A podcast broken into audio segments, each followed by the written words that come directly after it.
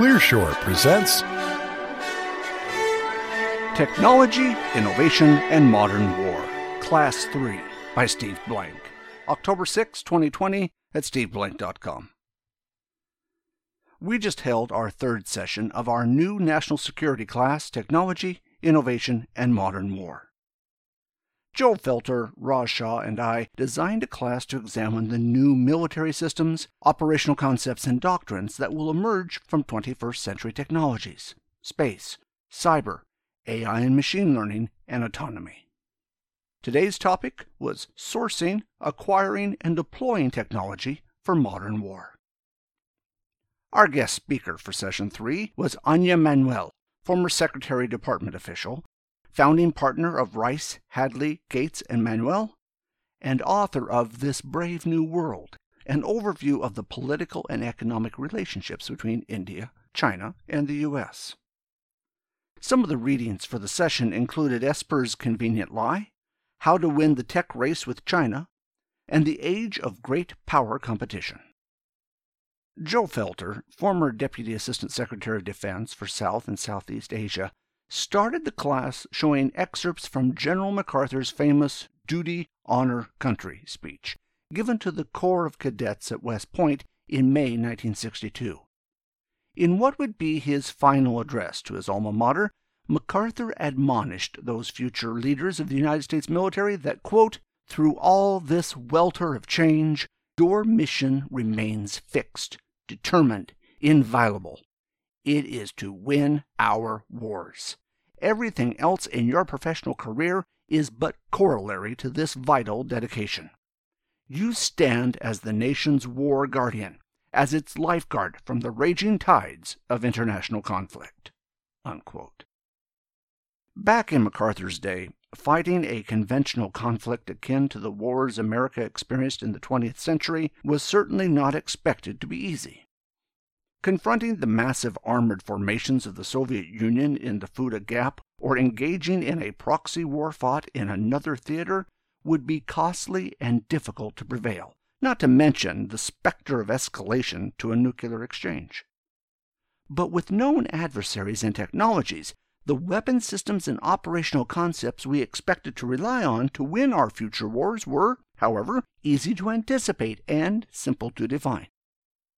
For example, in the aftermath of Pearl Harbor, the U.S. knew how and largely where to respond. The country mobilized its resources and industrial base, raised powerful military forces, and projected power, directing it at a defined enemy and the enemy's industrial base.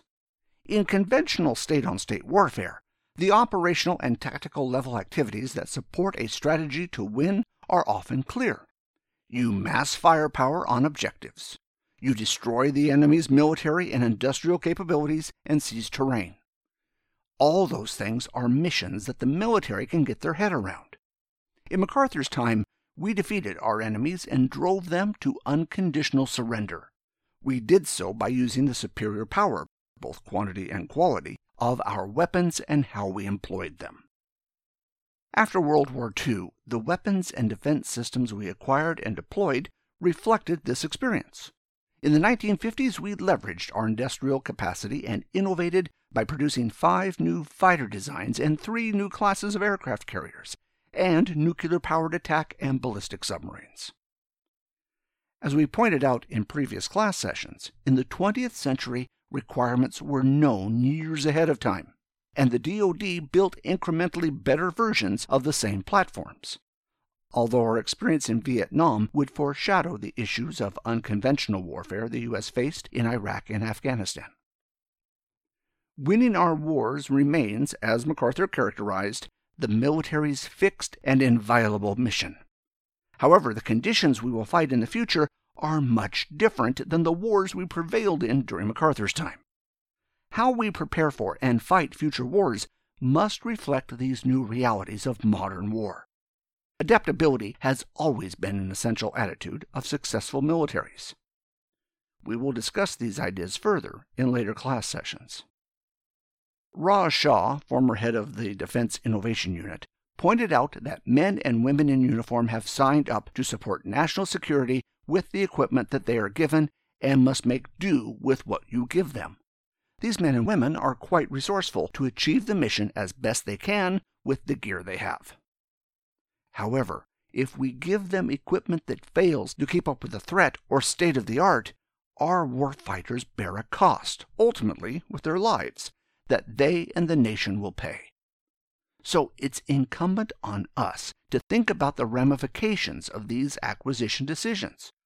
It's better to take risk in the hallways of the Pentagon than on the battlefield. Risk aversion in the former will force risk acceptance in the latter, with potentially grave consequences. There are two paradigm shifts going on in the DoD. The first, the transition from buying a small number of exquisite systems versus large number of low-cost systems.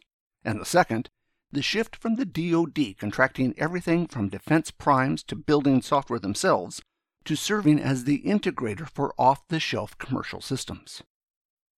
To illustrate the escalating cost of military hardware, Norm Augustine, former CEO of Lockheed, famously graphed out how much each airplane costs. On the bottom left, a Wright brothers plane in 1910 cost about $5,000 in today's dollars. If you follow the cost line up and to the right, the F-22 Raptor is $300 million a plane if you include all the R&D costs. Augustine's tongue-in-cheek conclusion was that if we followed this trend line, by 2050 the entire defense budget will purchase just one aircraft. And that aircraft will have to be shared by the Air Force and the Navy for three and a half days a week, except on a leap year when it would be available to the Marines for that extra day. While Augustine was being facetious, the consequence of escalating costs of these exquisite systems plays out in the way he described. The Air Force said we needed 750 F 22s to meet all the threats. They ended up buying 187. They said they needed 132 B 2 bombers. They ended up buying 21. We design these world beating systems, but because they're so expensive, and it takes so long to build them, and the threats change before they get deployed, we're going to be left behind. The same story is being played out in satellites in space. The National Reconnaissance Office builds satellites the size of school buses, and they can do more than any other countries. But we just have a handful of them, all of them big, fat targets. But Planet Labs and SpaceX are launching thousands of satellites that individually aren't as good, but collectively illustrate the trend of mass commodity versus exquisite. At the same time, the Department of Defense has finally realized how important software is. In fact, many of our most advanced airplanes and ships are really software delivery vehicles, meaning the software, not the hardware, is the primary driver of capability. Over the last few decades, the ability of the DoD to design and even understand modern software design has atrophied. The good news is that the DoD is recognizing this and has announced a new policy of acquiring software and have started building software factories with names like Kessel Run, U.S. Air Force, and Kobayashi Maru, Space Force. Many of the innovations that will shape future conflicts will increasingly occur in the commercial technology base. Advancements in these technologies will be driven by consumer demand and the potential for profit, not government directives requirements are not known years ahead of time. So the DoD needs a new way of engaging and acquiring these fast evolving technologies. Fortunately, real progress is happening across the DoD. There had been a wellspring of new initiatives and reform. Hopefully, the most successful of these initiatives will be broadly scaled across the department and federal government.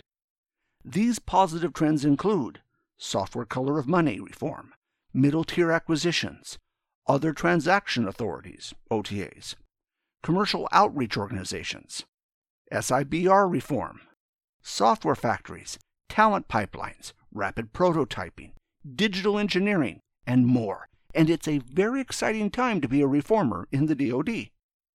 But these initiatives will need to overcome institutional barriers to scale. Our hope is that Congress, uniformed leaders, political appointees, and traditional contractors will continue to work together to improve the ability of democracies to deter and prevail against potential adversaries. Lessons learned 20th century U.S. centric rules for war were built around known adversaries and technologies. The conditions we will fight in the future are much different. The Vietnam War would foreshadow the issues of unconventional warfare the U.S. faced in Iraq and Afghanistan. The Department of Defense is coming to grips with two major transitions from buying a small number of exquisite systems to a large number of low cost systems and from the DoD contracting everything from defense primes to building software themselves to serving as the integrator for off the shelf commercial systems. Thanks for listening, and we hope you enjoyed the show. We would like to hear from you, so please send your thoughts to comments at clearshore.us or visit us at clearshore.us. If you would like this show delivered to you automatically, you can subscribe to the Clearshore podcasts on iTunes. Wishing you all the best until next time.